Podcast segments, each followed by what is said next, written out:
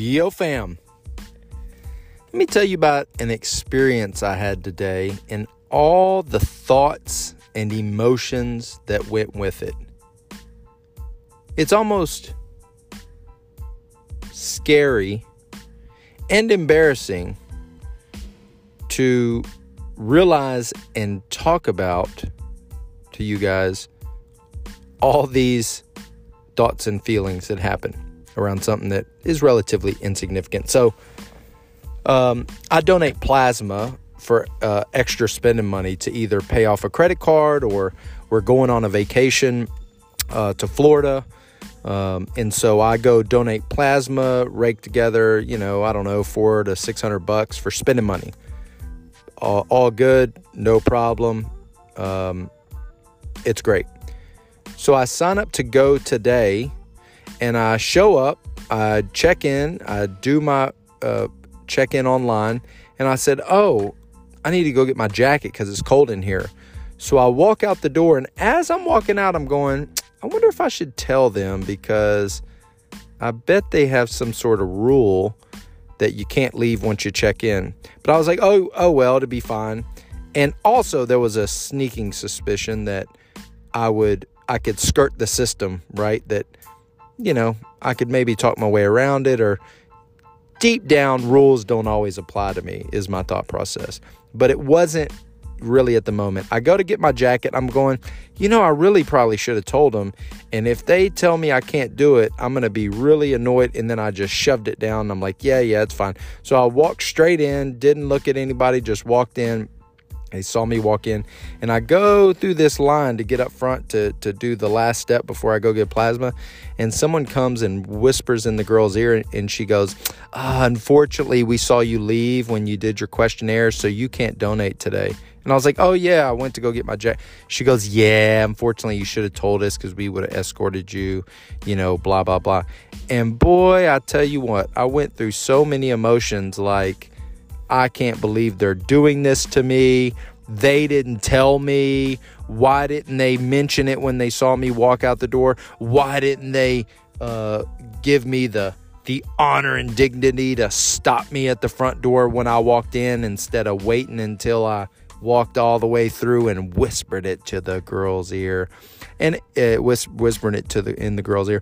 And so like I'm going through all this stuff and on top of that my fear of missing out. I feel like I wasn't getting what I wanted, which is this, um, you know, money. I, I actually had just looked up too. I probably wouldn't have been annoyed, but I just looked up too that I could have got this, you know, fat bonus by donating today and Sunday.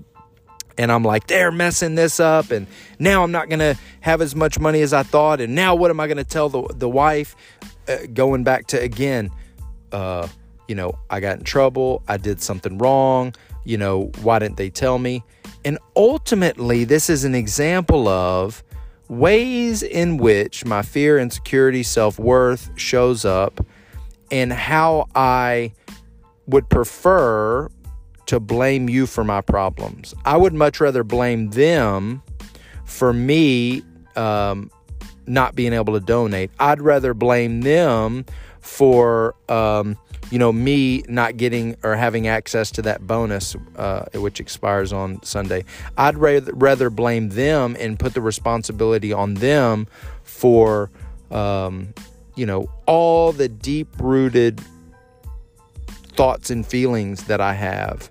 And i could very easily call up anybody right now and go, Can you believe this? How ridiculous is that that they won't let you leave once you check in and whatever?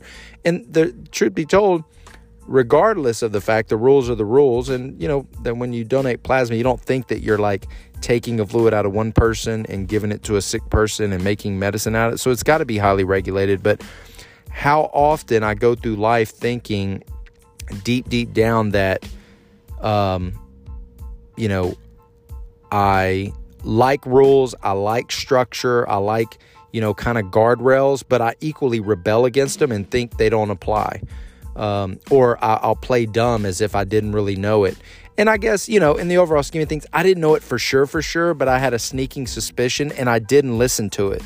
that little that little intuition, that little drip, that little thing that says, "Hey, maybe you should check this."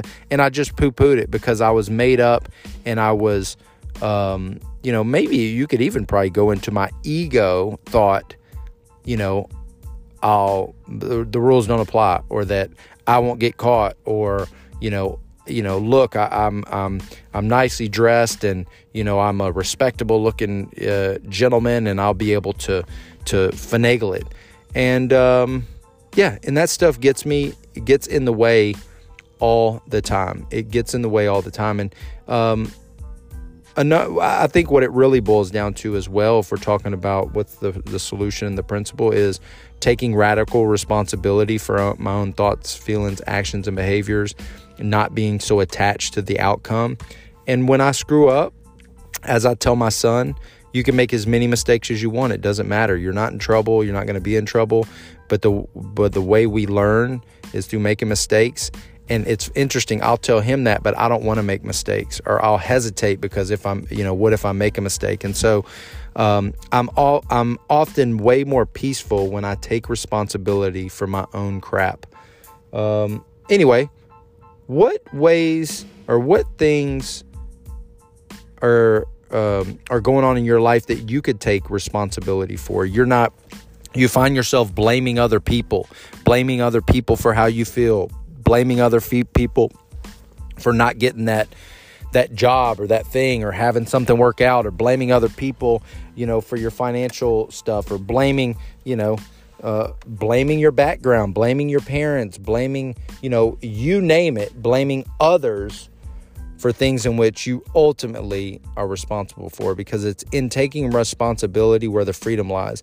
Now, I also feel like it's important to tell you this that is as as much of a sick feeling that I have, all those insecurities and thoughts that were going through my head, I knew because I was already in a habit of doing it, I knew I was going to do some breath work and some meditation and I was going to be able to calm down. I still wish it didn't happen and I could have done it, but guess what? I left there my wife talked to my wife and she says actually i didn't have an, enough time to go run these errands. And i said well funny you mentioned that because now i got time. So I, I, was able to do that and uh, and it all worked out. But how valuable having that prayer meditation breath work whatever that routine is working out where you uh, go into a meeting talking to someone and running this stuff by someone or or doing something to to diffuse that emotions because a lot of people don't do that. They sit on it. They stew. They let it eat at them and it usually splurts out in some other areas in their life maybe later that day down the road 6 months from now that you know that thing still that buildup can still come out sideways. And so that's why it's valuable to create um, uh, things that you're doing on a regular basis to help you with your thoughts, feelings, attitudes, and behaviors, and ultimately enlarge your spiritual life. I love you. I hope all is well. Happy weekend. Holler.